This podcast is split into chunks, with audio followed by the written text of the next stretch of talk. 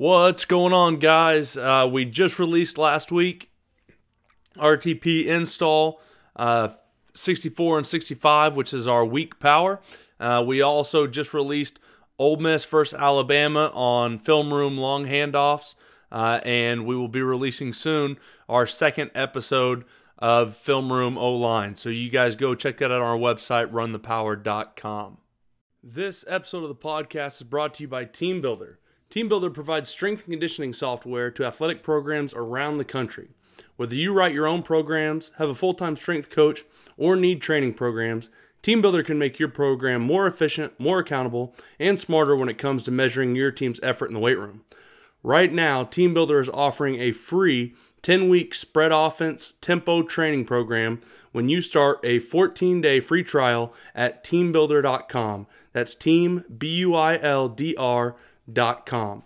Make sure you guys put in the code RTP. This episode of the podcast is also brought to you by Sports Performance Tracking, or SPT.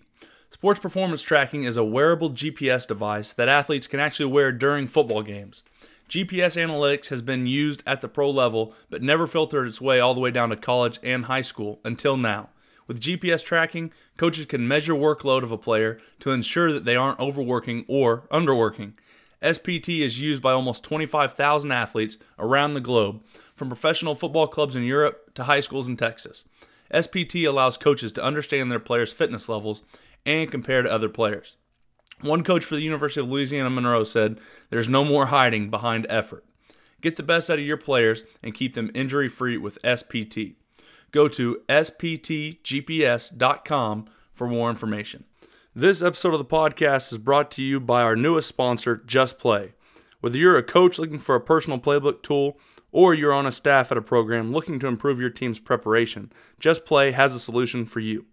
They have recently released a new product called My Just Play.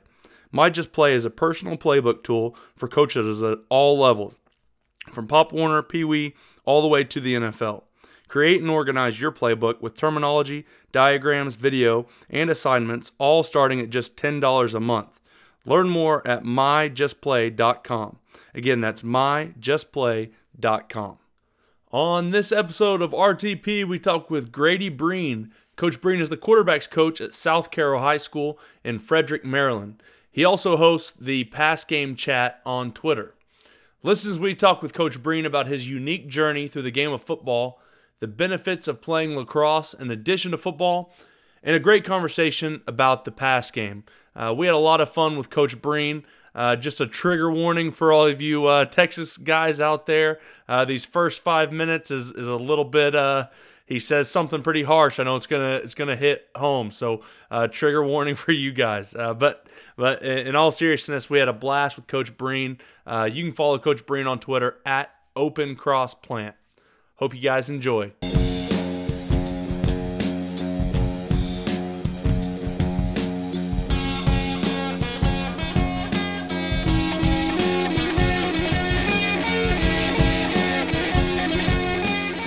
Are you? Did you? Did you guys uh, head down to San Antonio or not this year?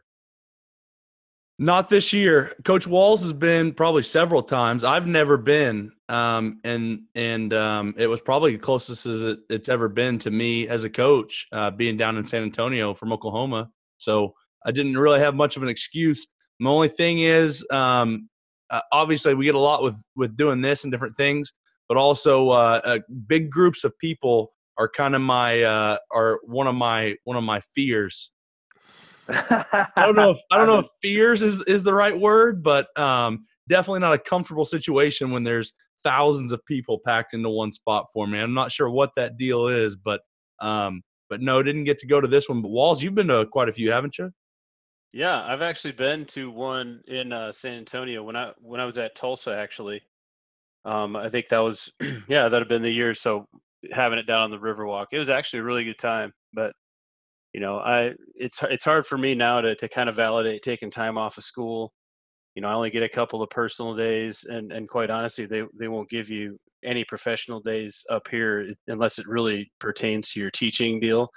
So I mean, unless I mm-hmm. can get lucky sometime and there's a instructional coach convention and the AFCA going on at the same time, I'm gonna I'm gonna have to use the personal days and and Coach Harper and I are kind of saving those up because we have some other clinics uh, actually going on out on the West Coast. So we'd we'd kind of plan that first. But I love the AFCA; it's fun. Yeah, it's it's a good time. I bet I was a uh, I was there a couple of years, and that that'll probably fit into a bit of my story. But uh, yeah, I I didn't go last. I didn't go this year. I went last year, but it's it's definitely a different perspective when you're taking personal days and stuff. So. Yeah. well, which ones did you go to then, Coach? We can start with that. I mean, what, what's you've been to two of them. What would you say your favorite one was out of the two? Uh, so let's see. Well, I went in I think 2014, um, 2015, and then 2016. So it was in three. Indy. Yeah, so I was in Indy. Uh, let's see, Indy, Louisville, and San Antonio. And I want to almost say I like the place at Indianapolis the best. It was, I feel like, the most conducive to just kind of walking around. It was a bit cold. Uh, that was my first one. I was actually I was actually in a junior in college. I, I'll, I bet I'll reference that later. But um, personally, that was my favorite. I think it was probably the best attended that I saw, um, etc. But the, the, the Riverwalk's awesome. Char- uh, I think it was yeah. I went to Charlotte last year too, so I've, I've been to four total.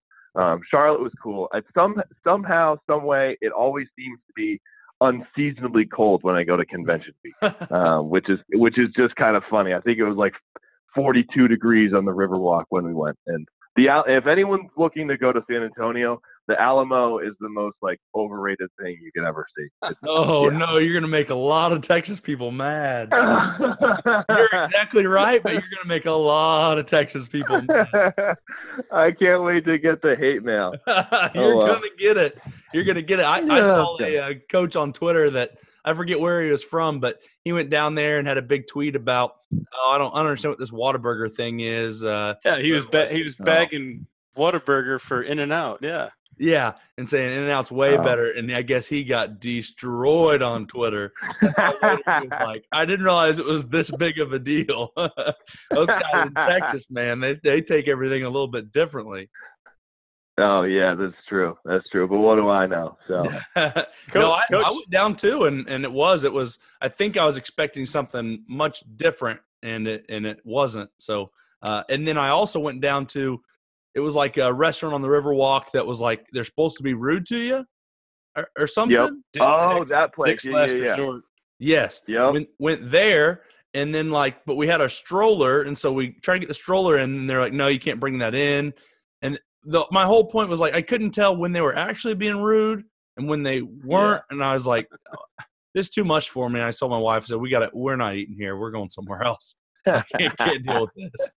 That's awesome. That's awesome. I went to the one in Indy too, Coach, and I honestly thought that one was awesome as well. That was that was a really good time. I, have been to a couple. I've been to Louisville, but that was way back in the day. So I, I think the last one I've been to was actually the one in Indy, and I and I, okay. I thought it was sweet. You know, you had all the restaurants down there, and it just seemed like it was it was cool because you'd run into coaches. You know, it just in you know not in the convention hall. You'd run into them all over the place downtown. So you got to do a, a lot of cool networking and, and and storytelling and and reminiscing with guys, especially in, in some some cool places. I you know I, I got to talk to some some really fun coaches and some really fun times. So I had a blast in Indy. I know that. No, absolutely. Yeah. And if it, it when it goes back to Indy, I, I think I'll actually um, think about going back. But, you know, at this point in my coaching career, I think I'll focus on, you know, stuff that you guys do, Glazier, just regional stuff, uh, Nike Coach of the Year, that kind of stuff. Because there's a lot of AFCA that's just, you know, just kind of networking and who's getting what job. And if you're yeah. if you're not looking to be the next GA at the next big school, um, but I I will say I missed out on Coach Strinkle's uh, piece because last year that was the highlight of my uh, two years ago that was the highlight of my career. Oh, we that that guy, that guy is a stud, right? Oh gosh, that is the one that I wish I could have went and went and seen. We had him on the podcast, and now he's he's um you know we I probably think he's probably a little bit more of a friend of ours than he actually is, but he always oh yeah different things and what an awesome dude and they got stuff rolling there and and um, it, it's really cool to see what they're doing and would have loved to have been at his his this year, just because uh, obviously such a such a great football coach, but just makes it fun too uh, to me. Oh yeah. Well, you know, not to toot my guy. own horn or anything. Not to toot my own horn or anything, but who said that you guys should have him on? Me. was. That's right. Not gonna you were right, man. We hey, we, we take advice. We're, we, we don't have too Yeah. big egos, man. When there's good ideas, we'll we'll use them like any other good coach, man. Yeah. Yeah. Yeah. Yeah. Yep, you were not wrong about that. Well, Coach, why don't you go ahead and uh, ahead and uh, give us a little rundown uh, about your football career and, and as a as a player into uh, a coach and, and what you're doing now. All righty. Um, so let's see. My name is Grady Breen. I am the an assistant coach and quarterbacks coach at South Carroll High School in Sykesville, Maryland. Um, I teach social studies um, at the school. This is my second year there, second year in high school teaching. Um, before that, well, really, um, I'm not from Maryland originally. I'm from New England, uh, the always hotbed of high school football, Burlington, Vermont. Um, definitely yeah. not a whole lot of coaches up there. Um, I think we had, let's see, like 26, 27 guys on my varsity team. We Wow. won like five five games in high school. Uh, no, like seven or eight games in high school. But I did have the blessing to start at quarterback for three years. Um, I had a high school coach who really knew the position, Brendan Carney, who just retired um, from head coach position up there. Um, so through that, I learned a ton about the position, and I was kind of the Jeff Van Gundy type in that I didn't have the athleticism to do everything, so I had to do it right every single time. Mhm. Um, my my feet had to be good. I didn't have that 60 yard arm. I didn't have that 50 yard arm. I had that 45 yard arm, and I had to get it out quick. Um, so everything, every little mechanical detail, I was always always thinking about. Um, so kind of struggled through two years. Um, probably set the state record for interceptions in a game. Um, can definitely be that. That's one of my claims to fame. Um, and then going into my senior year, um, bought into R4. And if anyone wants to think about how good R4 is, I tripled my touchdowns and cut interceptions in half in one year because of R4. Yeah, I cannot um, um, express thanks enough to Dub and all that he does with that stuff. It is just outstanding. Legit. Um, from there, oh, absolutely. It just, I think it just marries everything up so clearly that you can explain it so much easier. Um, from there, didn't really have. Uh, I had some possibilities to play college football, but I knew I kind of maxed myself out. Ended up going down to play uh, college lacrosse at Messiah College in in Mechanicsburg, Pennsylvania. Played there for four years. Um, kind of similar to my football career in that I maxed myself out, wasn't the best player, um, but was able to land a captain position my senior year, which was pretty cool. Um, but from there, I knew pretty early on in, in college, hey, I, I miss football. I miss coaching football. I'm good at it. Um, I know it pretty well. Um, so let's let's see what we can do.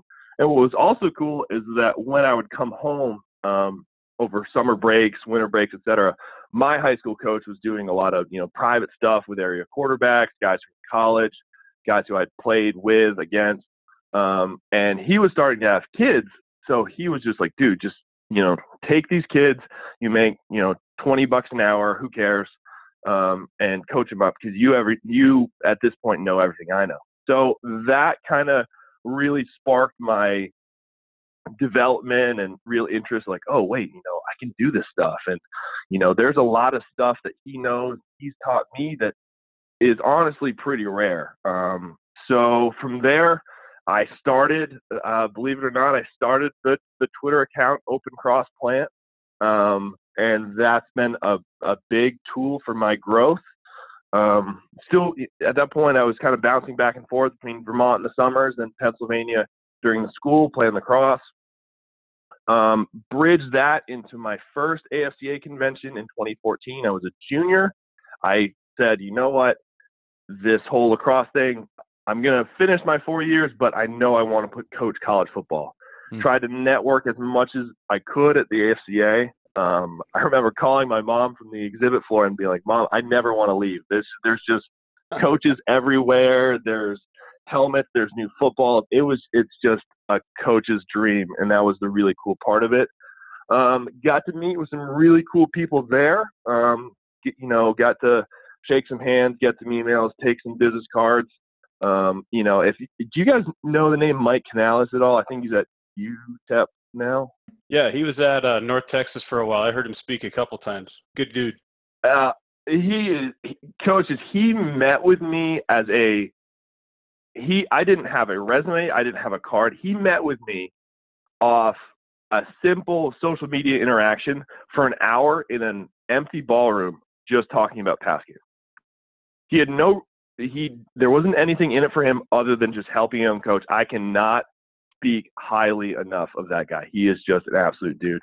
I saw um, him. So from there, uh, Co- Coach Alexander. Just a quick story on Canales. I know Coach Alexander when North Texas came up and played Tulsa one year. Um, Coach Alexander's like calling me repeatedly, and I'm like, "What do you need?" He's like, "Dude, you got to turn on, you got to turn on the North Texas Tulsa game right now." And I'm like, "Come on, I don't, you know, I don't care about this game." He's like, "No, just do it."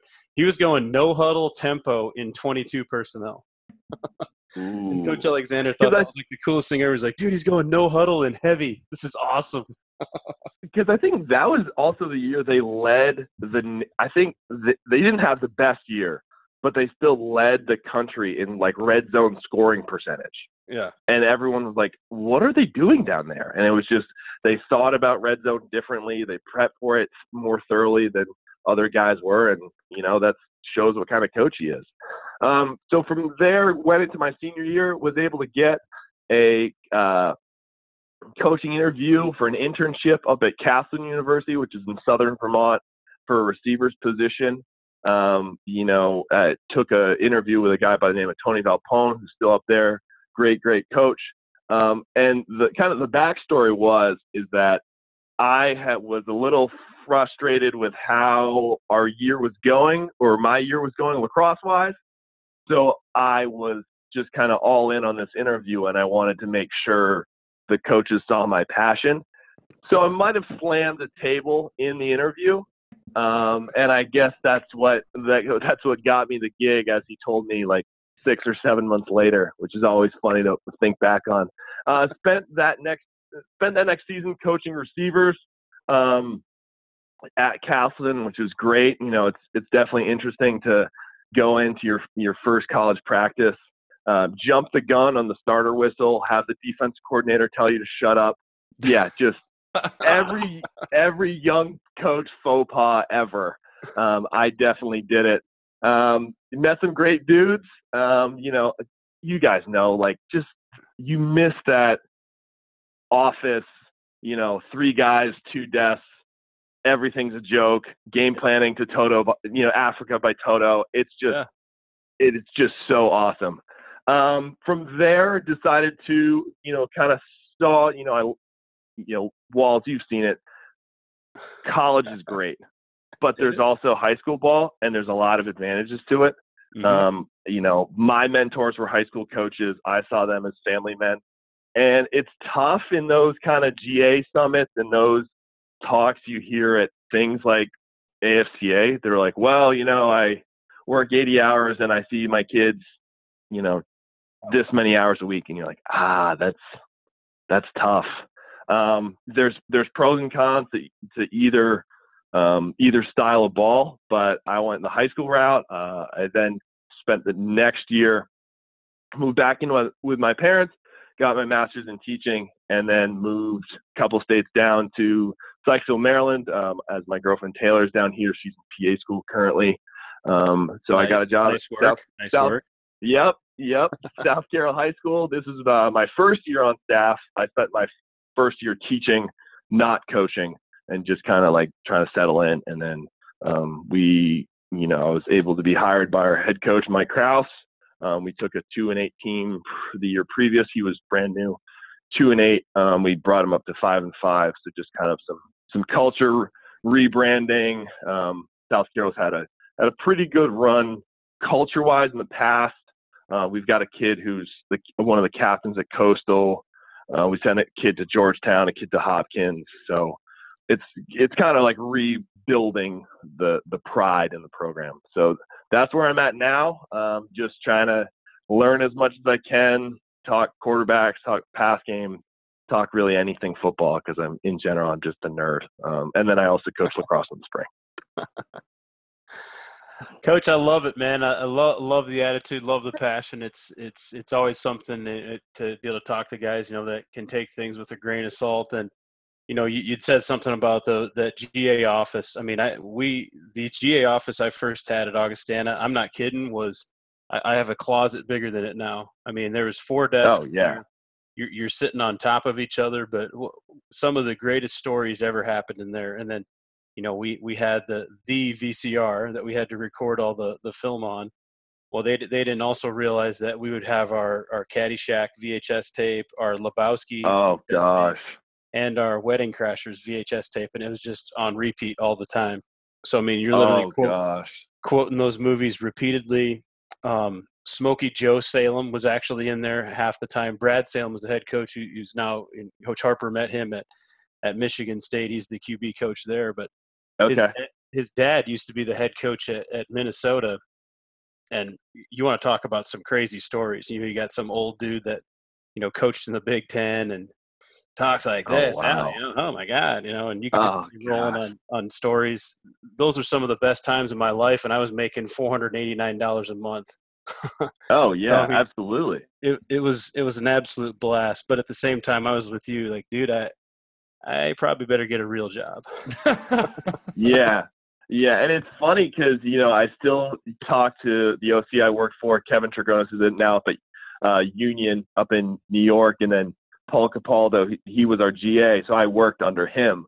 Um, and it's funny, you, you still end up telling the jokes that were just office like lingo, like years ago.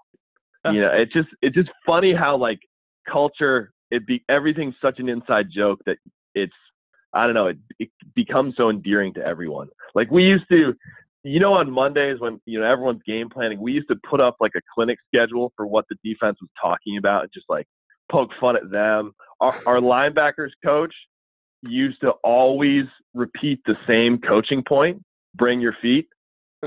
so then I started a rating system around the office of how many feet things brought. Be like, wow, this cupcake really brings feet just to like evaluate what was good and what oh yeah it was it was a total riot like that's that's the real stuff you miss about college ball i remember asking smokey you know being from minnesota born in minnesota and i'm like oh god he's he's been around forever he's got to know who you know he's got to be a big bob dylan fan you know bob dylan's oh, born oh, yeah. in the state of minnesota so you're like hey you know smokey man you know what do you think of bob dylan you ever go to like some bob dylan concerts he's like who he didn't even, you know, he literally didn't even know who the hell Bob Dylan was. And I'm like, God dang, is that all you coach football in Minnesota and you know and, and win a few games and you didn't have a clue who Bob Dylan was? He's like one of the most influential people ever. Like, ah, I never heard of him. Like, okay. Oh gosh. That's amazing. Yeah, you and you know, it's it's fascinating because as coaches, you all just pick up stories. We had one guy who was on his 40th year coaching and you know, this guy, you know, coached against Joe Flacco when he was at Delaware, and it's just you just love to sit there and listen all the time. That you know, that's the stuff, and that's what's great about conventions. It's like how many guys go to conventions and clinics just to, you know, drink beers and talk. That, you know, that's it's it's it's one of the best parts of the job, and that's not even just game planning all week. Eh, I I can tell Harper the stories from some of the guys and scenes you've seen at the AFCA, but it's probably best oh, that yeah. I, don't I don't share those things publicly. oh yeah. But good lord, you could make some good money on some of the stories and, and books and things that you could write from dudes at the AFCA. And I'd imagine too, Harper. I mean, you got there's always a little bit different relationship with you know players and the GAs because obviously you know they're a little bit younger and they know they're grinding and they're going to complain a little bit, but you know, was that kind of like the way it was at Houston? You'd hear some of the stories about some of the older guys that, you know, maybe they wouldn't be sharing with some of the the older coaches. Um, it, it wasn't for me, but I just never really hung around anybody. I'm a I'm I'm a self-proclaimed. I tell it in front of my my my linemen. I'm just kind of a weird guy, and, and I'm, I find like my five people in the world that that get me and and understand what I'm about, and I just hang around those people all the time. And so that's why I talk. That's why I talk to you all the time, Walls. When I was in college, I had one or two best friends, and they're the only ones I hung out with. And uh, everyone else liked me. I was nice enough to them, and and I was good at football. Uh, you know, good enough at football, so they left me alone. But no, I never really. I tried not to ever talk to the coaches. I was a I was a different different dude.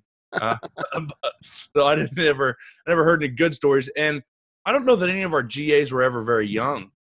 Really, when I was there, we always had old uh, older ones, not real old, but older, um, maybe other than one. But you know, my first year there, it was Lee Hayes, and he had been an OC at Baylor. You know, yeah. and, and oh he, wow, and he was the GA or, or whatever it was, quality control GA. What I don't, remember what for sure, but that was my first GA. And then um, when Hayes was, he eventually became the offensive line coach. I don't remember who was his GA. Um, and then the next guy got it. Ended up being a uh, the offensive coordinator, maybe the head coach now over at Snow College. Um, and and but he was a little bit older and he'd played in the NFL for a few years. And then my last year was Coach Blesh, and Blesh had been in high school coaching, um, you know, six seven years, and then you know a year or two later he was the offensive line coach at Tulsa. So I never actually had any really young GAs on the offensive line. Um, it, Houston was really really weird.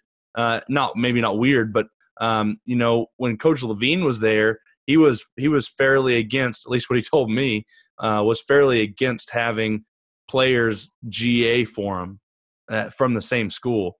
He was always really worried that guys were going to be like too good of friends and not be able to, you know, become coaches of these other guys when they just played with them the year before, you know, and so he was kind of against it. And, um, you know, kind of partly one of the reasons I didn't end up getting into the GA jobs is because well, he left anyway, so it wouldn't have mattered. But um, he was kind of against it, and then Dave luckily called me up. But uh, it was kind of the, it was just kind of the thing around Houston that we didn't have young GAs very often. I guess to each their own, man. It's it's always interesting to hear all the different philosophies. Um, Coach Breen, I was going to ask you a little bit about you know um, lacrosse. You know, I'm always kind of okay. I'm always kind of fascinated because you know in, in Colorado when I coached out there for a while, lacrosse was pretty Yep. big. So it was it was kind of a different culture shock for me. You know, usually it was the, the kind of the split was you know guys played football and then they'd obviously go run track in the spring. Where then you'd have you know some of your guys that would would go play you know lacrosse. What, what kind of carryover do you see between guys that kind of play both sports? Because honestly, I saw a lot of it. You know, guys were usually pretty tough um, you know, could really, really move. Good uh, eye-hand coordination. You, you, a lot of my receivers had played, you know, lacrosse because you know they had to, to run around and then obviously getting hit and, and sticking some dudes. You know, what were some of the carryover? What's some of the stuff you see between the the two sports, and, and how do they kind of interact? Because I don't know that uh, maybe a ton of our listeners, you know, kind of understand the the similarities or differences. Yeah, no, that's an awesome question. Thanks, Coach.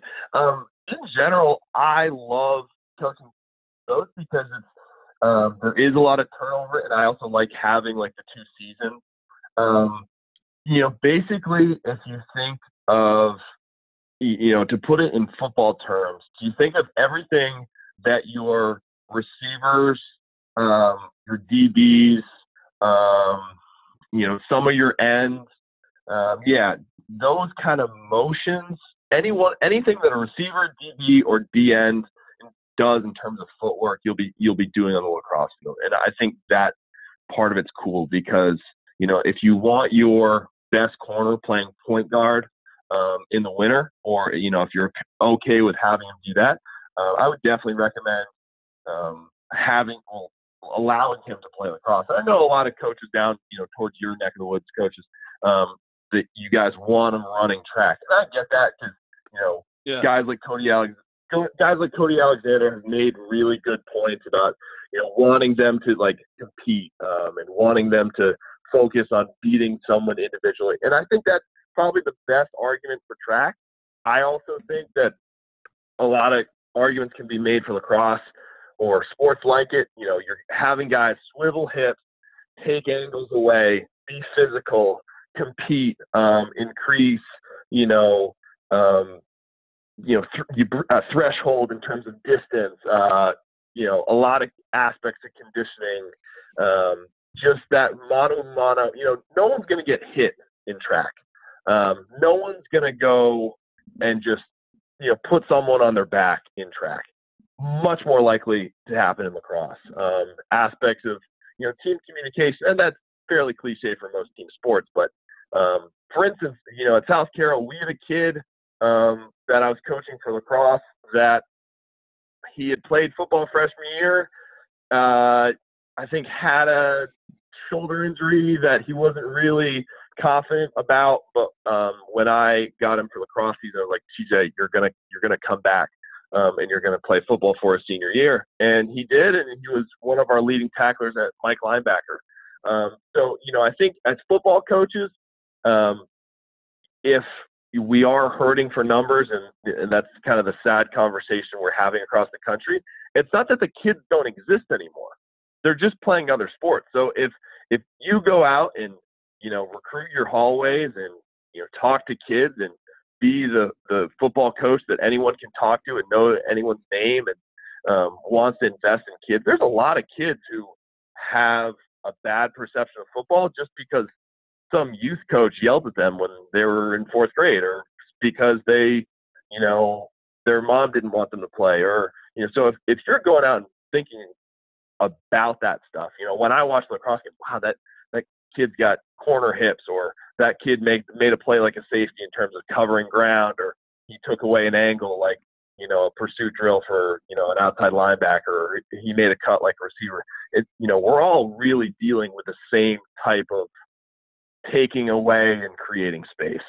Um, and then it's also interesting to see, okay, who has the just speed to just pull away from someone? Okay, you know, that guy just clearly when he's when he's in open field, he can just pull away. You know, when I was at Messiah, I think one of our polls was actually looked at um, by Rutgers to play fullback, but he had four or five con- concussions as a veer fullback, so he was like, "Hey, I'm gonna, I'm gonna um, take a step back from this." So yeah, that that's that's my pitch as a two sport coach. That um, it's something that's not done down here very often. Obviously, um, lacrosse, but yeah, honestly, our our and I'd never even heard of anyone playing. I didn't really know it was a sport. I mean, I knew it was, but I didn't know people played it. But our, uh, I say all that. I'm saying something nice about it actually. But our best, um, our best tight end, one of our best tight ends to ever come through Broken Arrow, played lacrosse yep. and played it really well. Okay. And and um, you know, he was a little bit lighter. We should have been a little heavier, but um, he was very very athletic. He ended up going to a UCO, which was I think is thinks a D two, but um, I think yep. he started as a freshman. You know, I think a lot of oh, bigger schools kind of missed out on him, but it was kind of cool to. It was kind of something that I had to learn about. Almost, I was like uh, lacrosse. I, I, didn't learn that much about it, but uh, was was crazy just to hear that there was um, at least some club teams around that played lacrosse. I didn't even know where they would. Um, I don't. I still don't know where they played it, but um, yeah, he enjoyed it, and he was one of the best tight ends we've ever had. You know, come through Broken Arrow. Yeah, and you know, kind of an example is um, you know, we're always at, at South Carroll, especially to try to, you know, build our numbers back up a little bit. Um, our one of our linebacker coaches is a gym teacher, and whenever he see gets a new kid in gym, and you know that kid's moving a certain way that we like, he kind of shoots a text to the rest of our you know group chat, and we all kind of swarm down there in like a planning period and be like, oh, you know, you know who you? Oh, I'm so and so. I play you know midfield for the lacrosse team. Okay, cool. Well, you know, what about playing safety next year? Well, I'll think about it. So I think it's you know kind of one of those things that, that definitely we kind of nationally have to be mindful of. You know, how are you going to recruit your own hallways? Because those kids are still out there. Like the you know it's it's just not a guarantee in some communities. Like I know it's different for you guys probably in Oklahoma and Iowa, but here there there's still a bunch of just great athletes walking out there, but that you know just need to know that football coaches can make it happen for them, and they're you know not what the media might make them out to be. I, I remember just uh, you know a few of the stories you watch the thirty for thirty or the ESPN ones. I mean, Jim Brown was an unbelievable lacrosse player at Syracuse. You know the absolutely maybe, maybe the best running back of, of all time, and he he said it many times that you know it was it was one of his favorite sports, and that was one of the reasons why he went to to Syracuse so he could play it. and then uh, like Patrick Kerney was another guy at Virginia. Yep. Big, big, scrawny, you know, defensive end, and everyone's, you know, hey, you'll be too small to play football. But it's the same thing. I mean, understood leverage, understood how to bend his body. You know, getting into some of those positions, coming off the edge. I know you'd said as as a defensive end.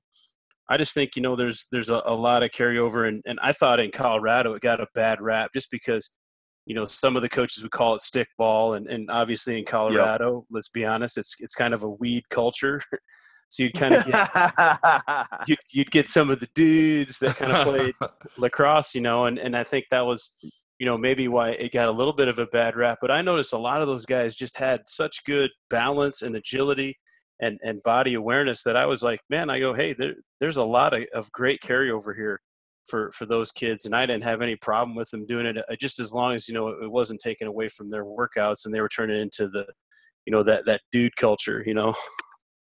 Yeah yeah and i think it also goes to uh, a great point coach about we you know i try to draw a line with my lacrosse players i want them playing something else preferably football i want to have them as often as possible you know we probably want our football players doing something else. If it's powerlifting, if it's track, we want them to have some other development of their kind of you know athletic persona.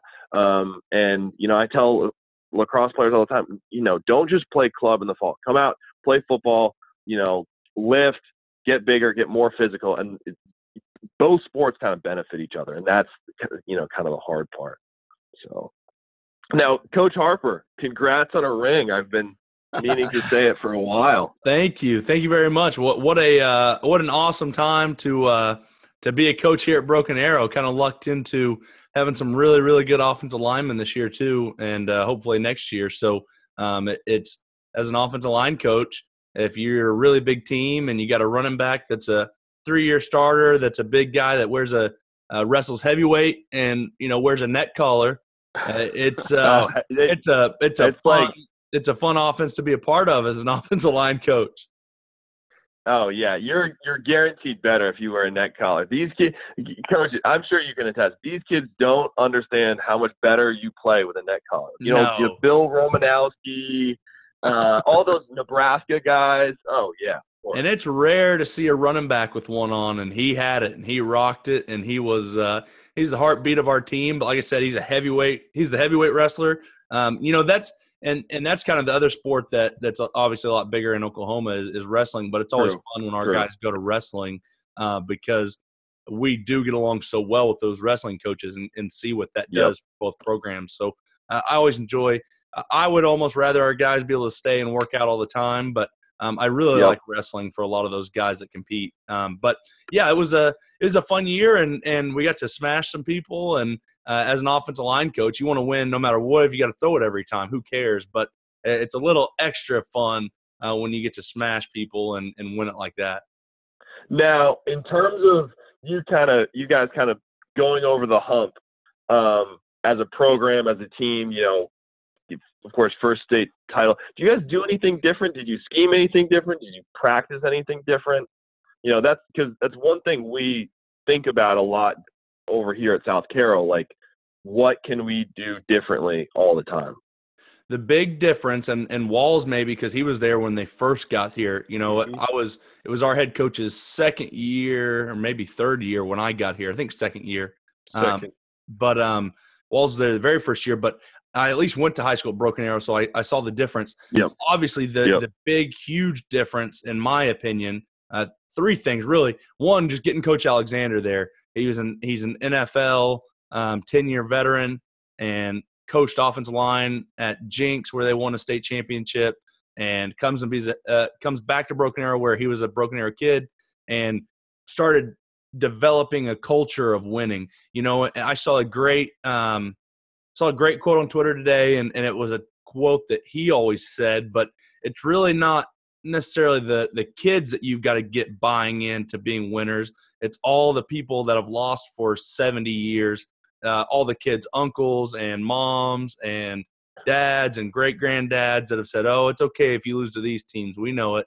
It's how it always goes. It's how Broken Arrow is. You know, as long as you guys play hard." And, and he always always said the thing that was like, you know, the the parents would come in and decorate signs, and it was like we're playing all these other teams, it was like, um, oh, kill the whoever's and and Yep. uh, you know smash the so and so's, and then it was like when we Yep. would play Union and Jenks, it was like, uh, your parents still love you no matter what. I mean, before the game. It's true. And he was like, and he was like, that's not what the sign should say. It should be murder them too, or, or we, what are we talking about? It's okay if you. It's it's okay. We still love you before the game. I think that was a huge shift in culture.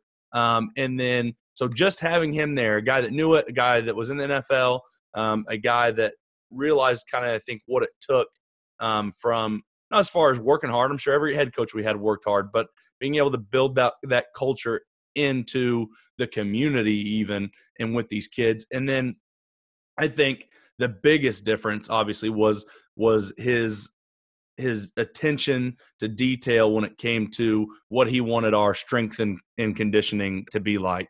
Um, now he doesn't sit down and say, "Okay, I want to do squats these days," and and you know we we've got he we went he went out he hired a strength coach. You know one of one of the first coach one of the first you know places in, in Oklahoma to have a dedicated strength coach. So a big deal there.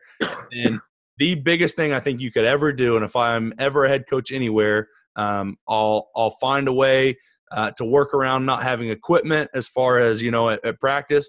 But the biggest thing we've ever done is he's got peanut butter and jelly sandwiches for the kids every single day, and we've got chocolate milk, as much chocolate milk as the kids could drink every single day. And and I think you can have whatever awesome strength coach you want and the best workout program ever. And um, you know, Broken Arrow, we're not poor, but we're definitely not a rich community. Um, Yep. And so, uh, for the ability for these kids to work their butts off, and they do, our, our strength coach grinds them, and then be able to eat four peanut butter and jelly sandwiches and two chocolate milks afterwards has been yeah, that makes a- sense. huge, huge impact to us. Um, and and kind of the culture, if you will, for us offensive line wise, for a long time had been let's get these kids as fat as they can be. And we had some really Yep. sloppy looking kids. And when when Coach Alexander came over, he made an, emphasis on no, we want the big, maybe not quite flat belly, but flat belly more type linemen that are big and strong and aren't sloppy. I think all of those things, and then um, to me as an offensive line coach, what he's done with the offensive line, he's made it a cool thing. It's a cool thing at Broken Arrow to be an offensive lineman. It's not like okay, all the all the guys that can't play any other position go play offensive line. It's a big deal to play offensive line, and and again, if we've got five guys out there and maybe two of them aren't great offensive linemen, but those two are at least really really strong, um, and and that'll get you, especially in high school football, um, if your guys that aren't very good up front can at least be strong, um, it it Yeah. from having any glaring deficiencies normally. And so that's what I would say. And I would say to any coach that there is, um, sell whatever you have to. Don't have chutes. Don't have bags. Don't have um, whatever you got to sell. Sell it. Find a way to get peanut butter and jelly and chocolate milks for after workouts because it's the it's the number one thing you could ever do. That's all that any any nutritionist talks about. I'm sure that's what every single coach tells their kids. Hey, go home and eat. You got the 30 minute window, but Yeah. uh, if you're not providing it, um, uh, to me, you're wasting whatever three quarters or half of what you could have been getting from your workout. Yeah, that, that makes a lot of sense. nutrition man feed them it's all those those basic needs you know we we put a jersey on their back we put the the paths you know for them to to be able to play the game. We, we give them the shelter and then hey guess what? You're on your own to get fed. You know it does, Yeah, doesn't make much sense. So to me that it's a, a simple basic easy thing to hit. And i think the other thing you know and again you know, everyone's like well you're not going to be able to afford an indoor. You don't need an indoor facility like No. Arrow had, but the the indoor facility that they had, what that also created, and I'll speak from kind of a skill standpoint, was now it made it again a cool place for receivers and QBs and DBs to hang out. So now rather than them going off and, and doing something at another place, it just became a central place where kids just wanted to always go and throw, you know, mess around with the with the football. And, and I think it just kind of really brought that culture together of hanging out in the weight room, hanging out in the place, being a gym rat, learning football, still hanging out with your coaches, getting that camaraderie. It, it didn't happen right away, but you could see that culture really start to take shape because now, two, three, four years into the program, that's what those kids just grow up around. Hey, football is a cool place to hang out. This is a fun place to be. It's a great place to work, and I'm seeing myself get better. So I think you know, f- finding a, a, way to get that done, you know, and, and, we've done it up here with we just we just calling it open gym because it's it's too nasty outside to get to go get anything done. We just find a gym whenever we can, and if nothing else, the kids get together and socialize and talk to each other and, and run the stuff that we want to run and and build a little bit of leadership. So I think that that from a skill aspect really took our dudes to a new level as well. And again, a lot of that comes back to the head coach. He spends mm-hmm. um, countless hours up there just so you know, I don't want to say doing doing nothing. I'm sure he's got something to do as a head yeah. coach. You got a bunch in the off season, but probably not as much in the off season. But he's he puts the time in so kids have a place to go. You know, he's a he acts like he's a big tough guy. Man, he's got one of the softest hearts there are. Um, he wants those kids to have a place to be. He's up there, whatever, six hours on a Saturday to make sure these kids um, have a place to be if they want to be around football. Um, and then on Sundays, he's back up there washing their clothes. So they've all got broken arrow clothes that they can wear while they're doing these things. And so um, I don't, uh, you know, I think that that gets glossed over a lot. And we've got a lot of great assistants and coordinators, and they do an amazing job. And and our kids were, um, you know, you win a lot of games when your kids are better than than other kids. And and that's true. This year that ours were, you know, I, I don't want to take anything away from that. But at Broken Arrow, yep. we, we've had years where our kids were better than other kids and we haven't won. You know, for 100 years, yep. you've got to say there's a few years in there, and I can think of for sure yep. a few in the last 10 that we had better yep. kids and couldn't win. So, um, yes, we had better kids this year. We were really, really good, but we were able to get over that hump. And, and like you said, you can't just have, which we do. We're lucky we got an indoor. It's a really big deal, deal in Oklahoma. Um, and especially at our school, we got a, we actually have an indoor baseball facility as well. So, uh, oh, wow athletics is um, is huge where we're at. So uh, yes, blessed with all of that. But coach, you know, Coach Alexander still has to put in the time. He's still got to have it open, and and he does a lot for the community. A lot of stuff that, that he probably doesn't necessarily have to, but it just helps all of that winning culture around a whole community. I think. That that's awesome. I, I, was I was so happy for you guys over there. It was just it was just cool. Cool to see kind of you know a little bit of regime change over there. Um, you know, heck, we we saw a similar trend with Clemson winning. I know they won a previous one day. I think it's parity is parity is fun in football, and I, I like your point, Coach, about you know Coach Alexander because we as coaches always got to know no matter how many parents a kid has at home, we're always going to be the plus one of you know the, the impact factor of you know we ne- you never know when a kid really needs mentorship and steering, and it could just be a guy who opens a gym for a kid that you know changes a kid's day around or a kid's life around. So that that's just cool to hear.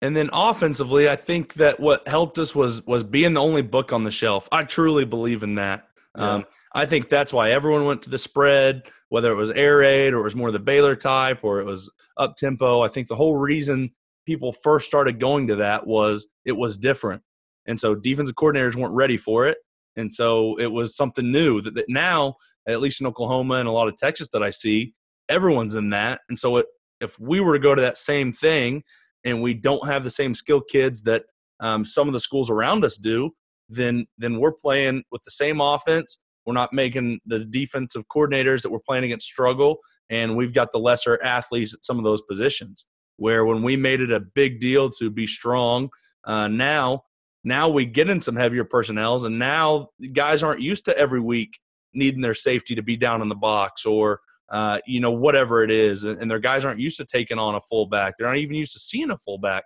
or a tight end or two tight ends. And so when we were able to do that, it's just it's just a uh, being able to be different. I think has helped us out a lot too. Yeah, true. That's that's that's cool. And, you know, it's it's kind of like, of course, North Dakota State. You know, it's the same. Exactly. Yeah. Mm-hmm. You know, and, and and we saw defensively how many teams go to that, you know, Katy style three four, and suddenly where's the fourth rusher? Where's the you know extra run fitter coming from? And then if everyone's a three four team, no one's a three four team because you're like, okay, I can just game plan for this all right. over again. You're like, oh yeah, uh, we're running the same checks as we did last week, fellas. We're good. Oh okay. That's so true. I mean, you know, it, when it when it starts to to move one way or the other, literally, uh, that's why everyone keep, keeps saying, you know, yeah, the pendulum swings one way and swings the other. Well, that's because, yeah, when everybody's doing the, the, same thing, it's a lot easier to to make your adjustments. All of a sudden, you become the the new kid on the block, or the old kid on the block. In this case, I mean, you you start to beat up on people and, and force them to to make their adjustments, and you can always just kind of stay a step ahead. So I couldn't agree more. I, I, I thought it was hilarious. You know, everyone's like, "Oh man, everyone's going to this odd front." Well, then after a while, you know, Coach Harper and I had the blueprint to rip odd. I mean, we were hoping to odd. Almost, you know, all of a sudden you see an even front, and Harper's like, "What do we what do we want to run this week against this even?" now, did you guys see see much of any of that tight front this year? The four eyes or no? At like the three four with the four eyes.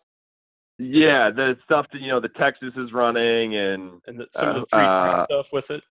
Yeah, we there, saw we saw a little bit in Oklahoma, um, but but mostly not. It wasn't anyone's defense uh, going into the game, but but we did get into a little bit more of it because we were so heavy uh, and we were kind of pounding people that we saw a lot of different fronts um, that that teams hadn't been uh, we hadn't been used to seeing. Go ahead, Walls.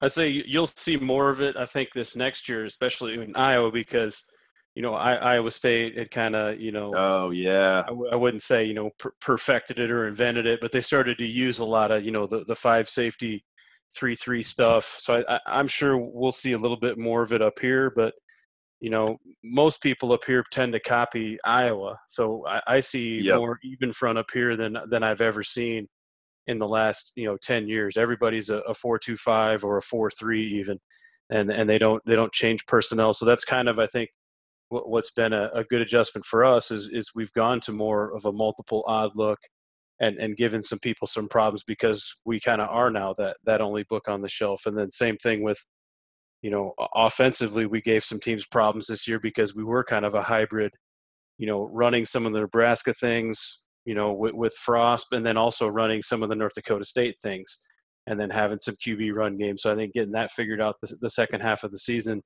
w- was really giving the teams a, a, lot of problems against us. So I'm excited to to keep expanding on that. Uh, like Coach, Coach Harper said, you know, when you when you kind of do some of the things that a lot of other people aren't doing, it it makes it a lot of fun. Hey, did you guys see that a bunch this year? Uh, we thankfully didn't. You know, uh, in up here in Maryland, you know, it's definitely competitive. You know, a, a team across the um, town from us, like one of the towns we pull from, the team on the other side um, had the nation's longest winning streak for a little bit. So it's, it's definitely competitive. We didn't see a ton of four eye stuff. We also saw some definite four two five stuff, a lot of quarter stuff.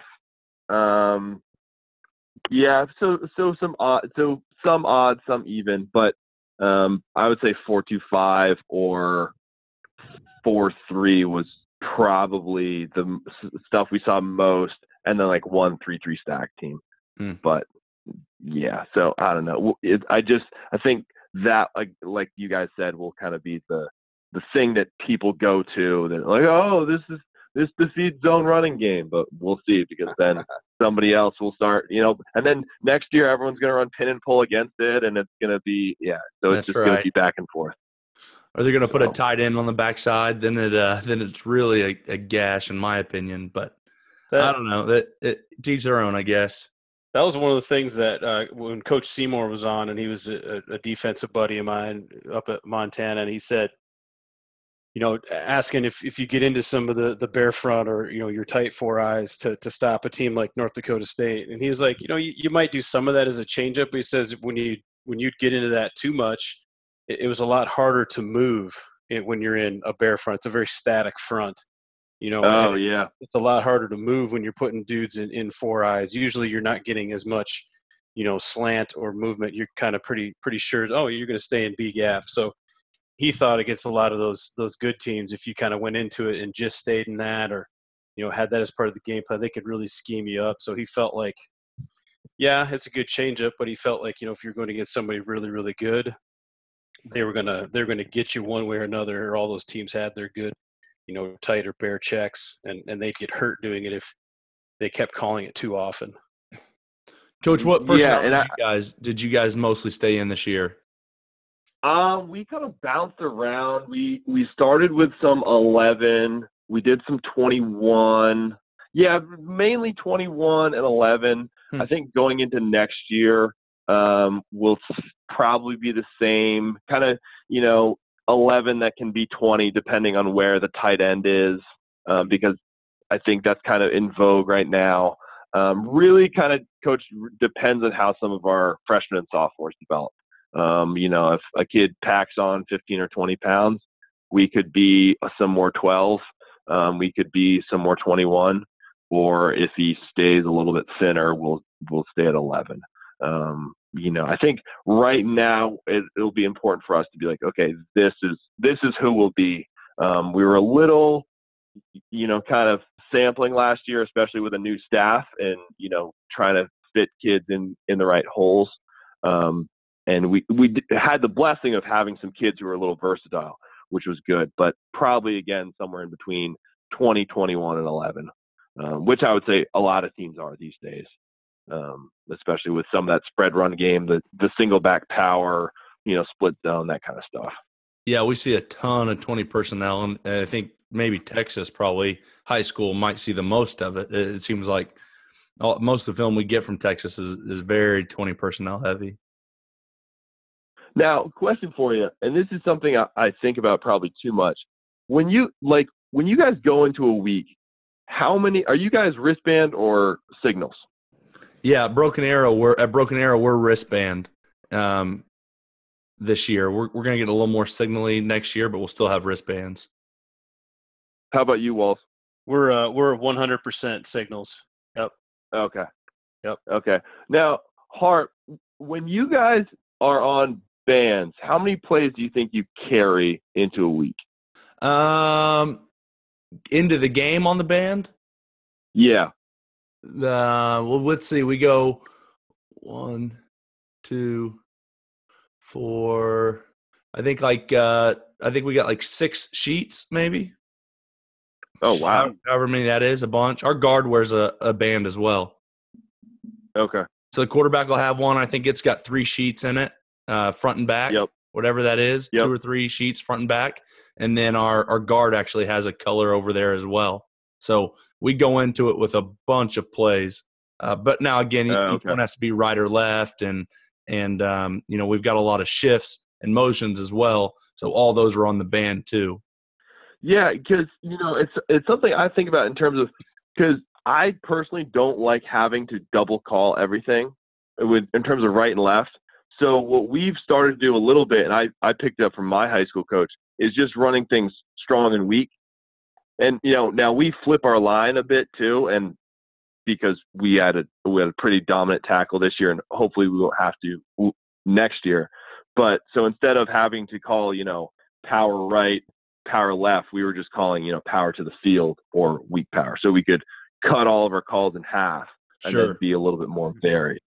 So The way the way me and Walls did it is still. Um, no, I love the way we do it at Broken Arrow. I've got no problems with it, but I always really liked Yep. the way me and Yep. Walls did it. Um, it, it- we actually had a different word um, for right and a different word for left, but it, it all Okay. it all it all had the same thing. So if it was, um, you know, if it was mid zone right, it always started with an Yep. M.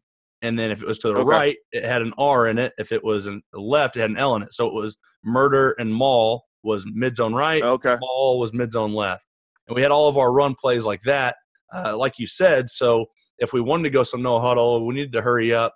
They were very easy to signal in, and it keeps you from saying, hey, mid zone, and then giving another signal for right. Yeah. It was just murder, Okay. whatever our signal for murder was. And the guys knew, and that's how I taught it. Hey, M, what's M? Oh, mid zone.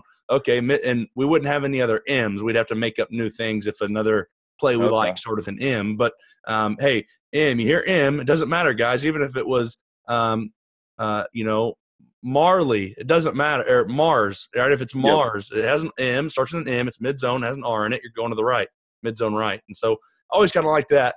Cut down on some on some verbiage, and we're going to work on Yep. some verbiage this year because I know Coach Wilkinson, our OC, wants to be able to signal in some more stuff uh, because he's not a huge fan of having it on the band uh, because I think it does obviously limits you a little bit as an OC. And then you kind of fill them up, and you're like, oh, I'd really like to put this on there too. oh gosh, there's you know I feel like every staff has that guy on Thursday night who's just like telling you what you. Oh, we have this right, coach. Were you at the game plan meeting on Monday? No, you weren't. No, coach, we can't draw things in the dirt. And Yeah, oh, it's just right. oh gosh. See, I'm I'm opposite guy of that. I'm I'm always uh, I'm always being pushed to kind of open it up a little more. I'm always like, I really like these three plays. Let's rep them eight thousand times and be really good at them. But uh, a lot of times that won't win you win you the big games. So I'm, I'm always getting pushed out of my comfort zone a little bit. I'm always like, I don't know if we can block it uh, against every front. And I'm the I'm the worrier, I think, of of the group. yeah, I I get that. I yeah, I, I think having having the flexibility, and you know, you go to, to some of these programs like you know Nebraska, kind of no no huddle Kings when they're at or- Oregon, and listening Yep. to some of the ways they did it, and it was it was actually pretty cool to to go there, and it kind of validated the system that that Harp and I had, where you know we were eliminating verbiage, and and we could still call it using numbers.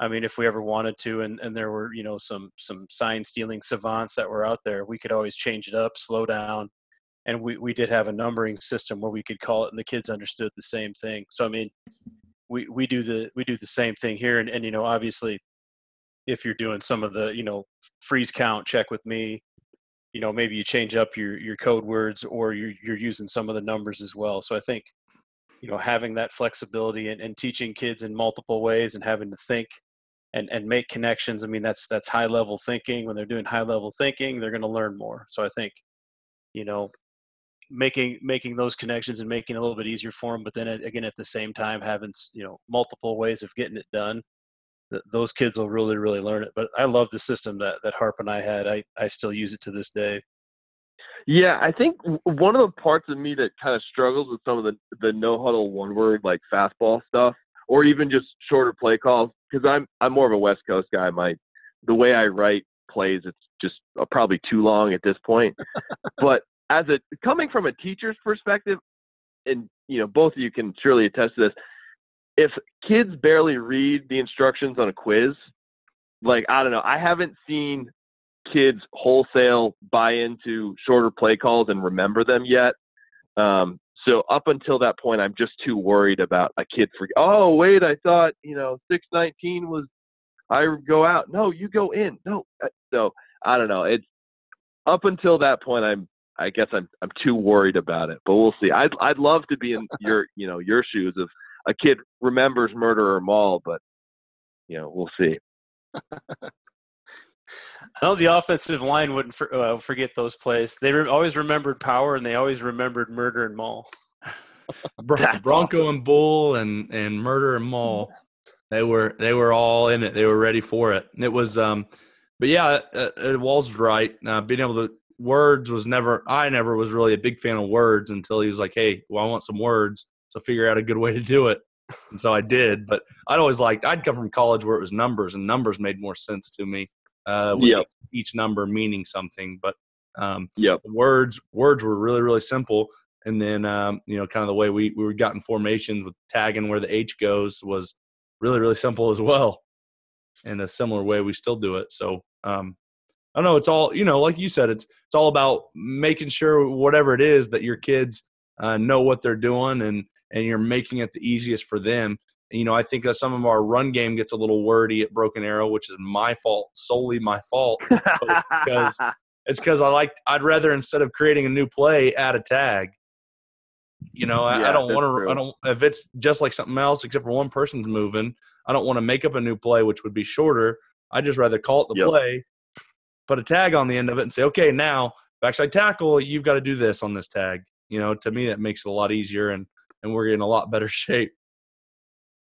Yeah, and and and speaking of run game, I'm always you know I was on Coach Huey the other night. I'm always amazed at how many different ways you can do the same thing. You know, guys are talking about you know ten forum pages of just talking about how to run inside zone. Well, there's you know you can do wide splits and you know solo blocks, or you can do. It, it just it just blows me away because you could have a thousand plays and it could all technically be inside zone, but okay, on this play we're releasing downfield. Okay, on this play we're all solo blocks. Okay, on this play it's split zone and we're pass setting the tackle or you know who knows what. I just I think that's one of the most fun and fascinating things about our profession.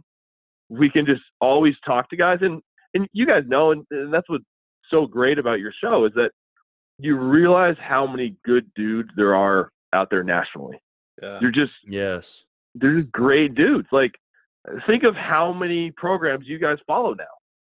You know, That's heck, exactly I've had conversations with Coach Coach Gower, Coach Gaylor, like uh, you know, Coach Drinkle, co- you just dudes all over the place.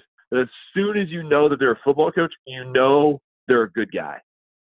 No, it's there's there's absolutely no doubt about it. I mean the the, the number of of you know friends and people that you know I've talked to but I've I've never met, and it, literally in every single state. I mean it's it's crazy how you know guys will find out you'll post something on Twitter like hey I'm going to Hawaii for a week. Oh, you need to go check this out, and hey I, I might be out there. You, you need to go to this bar and you need to go get something to eat here and, and hey i'm going to be out there for this and let's meet up. Can we talk a little bit of ball? And you're like hey all right you know but i mean it doesn't it doesn't matter where you're at. You instantly have that that connection. It's like you said you know it's going to be a, a good dude for the most part. And you know someone that you you can hang out with and you know find some common ground. It really doesn't matter you know if they're wing T, if they're double wing if they're four four if they're a special teams guy it, it's amazing that you're all able to kind of still find a way to speak that language even though like you said hey there's a thousand different ways guys run the inside zone Yeah, and you know, uh, Harp, I know I've messaged you about this. Imagine a show of just you know something in between RTP and like diners, drive-ins, and dives. You know, just go to go to some small town, middle America, and just eat and talk ball at some guy's favorite restaurant. I think that is a gold mine. And if Travel Channel wants to hire me, I will do it for free. for free. There you For go. free. yeah. I was about to say that's the goal for RTP. Someone said the other day they would drive the bus, the RTP bus. So uh, we've already Oh said yeah. we're going to get a bus, and now we're going to go through uh, Middle America, like you said, eat some at some uh, at some awesome restaurants and and talk football. I don't think it gets a whole lot better than that. Oh, of course not. It's just that's that's perfection right there. That's, that's why we go to convention again. That's right. And that's the coolest part, honestly, about the podcast. We get, you know, we get some different things out of it, and it's really cool. But it's like going to a clinic four times a week. I mean, Yeah. it's unbelievable. And we don't have to go outside of our house. I mean, that's the coolest part for me. I'm a little bit of a homebody. I don't have to get on a plane. I don't have to drive anywhere. I get to No go to big crowds. Room. There's no crowds. It's just me. It's me, a guy that I'm really good friends with, and then meeting new coaches and talking football. Man, doesn't get any better. It's the coolest. yeah, and you know, I think that brings up a really good point because think of how big social media and like social well social media promotion how important it is for our programs as brands first and foremost but how much of an equalizer social media is for coaches.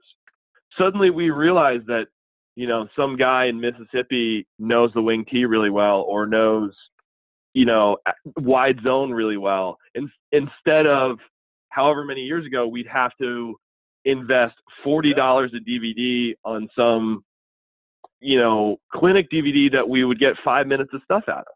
Instead, we're, you know, just we're watching NFL All 22 tape on, you know, like four different. If heck, if you follow an account like James Light during a game, you know all of their calls. It's fascinating. I know. There's like half the time I'm just sitting there and I'm like, "Oh, okay, what are they going to call now? And I'm just looking at Light's Twitter feed. yeah. How, So, I mean- how is that man have every playbook in the country? It fascinates me. yeah, I don't, dude, I don't know. He's he must he must be like part of the mafia or something, man. He's got them all.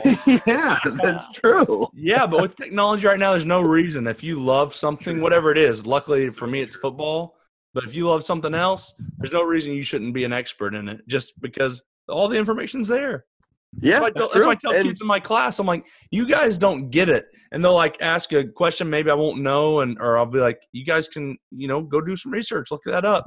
and they'll act like it's such a pain in the butt. And I'm like, guys, you want to know the answer of it. You know what I mean? Maybe something that doesn't even have to do with our subject. I don't know why you expect yep. me to You want to know the answer? It, why do you expect it to be given? You know, like whatever 20 years ago when someone didn't know something they had to find a ride to the library find the right book and uh, hope the the library that book was in the library that day wasn't checked out forever yeah. and uh, then hopefully they find it. All you got to do is get on your phone google it in five seconds and you know the answer. Yeah you have to do like a keyword search and you just hope that somebody had written a book about it. That's right. Oh, okay yeah. i guess that's kind of close. Maybe okay and i'm going to peel through these 20 chapters and maybe I find the answer and maybe I don't. Now you, you type it into Google and the, oh look at that there's 106,000 uh, choices for me to look at and they even prioritized them for me. Oh cool. I mean I, oh, yeah. I agree so much Harp. I'm like the, the conversations we're having now in my new job I have all the time with with with other instructional coaches is like what is public education going to look like in 20 years? Are they even going to have mm-hmm. schools? Do you even need schools? I mean, if you're going to be so content driven in some of these courses at, at, a secondary level, you know, just use your your class for example, harp astronomy. What, what what's yep. holding back from just taking all your content, throwing it up online, and having the kids do it? The ones that can. Nothing. That's what colleges are doing right now. Exactly, and that's why I'm like, you know, some of these some of these educators and teachers, you know, like you don't want to, you know, perfect your craft of teaching and pedagogy, and all you want to do is content dude i don't need that. You know i need i need to, to someone to show me how to learn better you know but if you're just going to make me regurgitate content and do things why can't i just do that online and not have to go to school and wake up? I can do that at home. I do that on my phone. So i mean that, that's yeah. the thing for me is like perfecting my coaching technique or my teaching technique. If i'm just being content driven i could be replaced by the computer in two seconds we we actually have a woman who teaches biology here at at South Carroll that she puts a lot of her lectures online and films them, and we yeah. even have graduates who are struggling in their college bio class and go back and watch her old stuff. It's fascinating. I'm like, wow, we like that is just game changing. We do something very similar with our offensive line, um, and mm-hmm. and and I'll record different things for them and put it up there um, after a session. And I know, like uh, when I was at Missouri, when I went and visited Missouri, they video all of their um, all of their sessions they do with their kids, and they mm-hmm. put those up online as well for their kids in case someone missed it, someone wanted to re-go over it. Uh, it's all there. I think it's if you're not using that stuff, man, I think you're falling behind. And right now, I hope people don't start using it because it's been a huge advantage for us. Yeah, any any way we can get you know intersect kind of how kids operate these days, you know, it it just helps everyone, and you know, it just efficiency and you know meeting them at their level, and uh, you know, I, I think Coach Drinkle said, you know, these kids aren't dumb. We just got to know how to like communicate and educate them and interact with them on their level. And I think you know that's why guys like Gary Vee are so popular is because he's not just kind of sweeping the younger generation under the rug, but you know, giving him some props. Yes, he is. I I love his stuff. I just watched one of his oh, videos yeah. last night, I think, or two nights ago. I just, coach. Honestly, I just hope he buys a jet. Like that's what I'm here for because you know eh, he keeps talking about it. So I just hope he does it because that's good for everyone. And I like it. Like he's like a public, or he's like a motivational speaker, but one that's actually done stuff. We used to have a couple guys at Houston that came by, and they were big name guys. And I was like, I don't care to hear what this guy has to say because he's made his whole career off speaking, and then he speaks about how hard he works speaking. And I'm like, he didn't, he know anything. I don't care to hear anything he's got to say. Give me a guy like Jocko or a guy that uh, actually made something of himself other than just really good talkers. Same thing as Gary Vee. I mean, actually created all this stuff. That's the guy I want to listen to. And and you also know, and we see it sometimes in coaches too. They'll just say the same thing over and over and over again, and you're like, "Well, coach, what about answers for this?" Or you know, motivational speaker, what about this? Well, you got to find the purpose within yourself. What? No, like you know, what's what's fun. I think and it kind of goes back to the equality of social media is that we find we find out who are the real good coaches are. We Yeah, don't have to pay, you know, outstanding DVD charges to listen to some guy draw on a whiteboard. It's like, hey, this is the coaching point. This is this is how this guy does it. This is how this guy does it. And it's not, you know, the fun thing about guys like Gary Vee or coaches we like is they're going to tell us differently depending if we run into them on the street and we're like, hey, how do you do this? They'll be honest and they'll be genuine and they'll actually have answers, not just some cookie cutter version. That's right. credibility, dude. We've talked about it many times. Credibility for Yeah. the person that's in charge. If you don't think that person is credible, that person has no chance of teaching you or coaching you. Well said. Well There's said. absolutely zero chance. So you have to build that credibility instantly. It, it's one of the strongest correlations there is to teaching and learning and coaching. So be credible. Well, co- Absolutely. Well, coach, we're coming up. We've uh, we've we've surpassed an hour by a little bit. Um, but the the question I like to always ask everybody and kind of end on is when when you're watching another team's offensive line, what's some things they'd be doing that would make you think highly of their offensive line coach? Well, you know, I of course I've I've practiced this line every time I think I've listened to you guys. Um, so it, it kind of comes a little bit with a story. Back in I think 2015 or 2016, I got to listen to the NDSU guys, the O line, talk about their everyday drills. Nice. And I the the fascinating thing, coach, was that I listened to them in it was actually in, at in San Antonio at the convention um, on January 11th. The fascinating part is on the night of January 9th, they had won the national championship game. So not two days afterwards, their entire offensive staff was already clinic talking.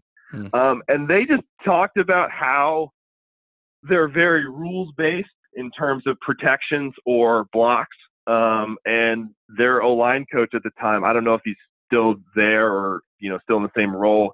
He talked about how he can't show every look all the time that someone's going to bring some you know new look. Um, so he has to rely on rules and go through the fundamentals every day. So I really like coach when somebody pulls something out exotic, you know, some maybe delay stunt or some looping linebacker, and you see a center or guard, you know, just get depth and you know come across, or really having answers for stuff they haven't seen before on a on a group level, um, and then on an individual level. I just like that, you know, when you have individual answers, you know, the I think was it Coach Jones talking about clip last year of you know pass pro isn't passive. That clip of uh, uh, Nate Solder standing up. I think it was Dante Fowler, one of the Jaguar guys. Like, how can you really stand up a guy? So that individual mano y mano, you've got counters for their counters, and then as a group, um, how do you handle the stuff you've never seen before?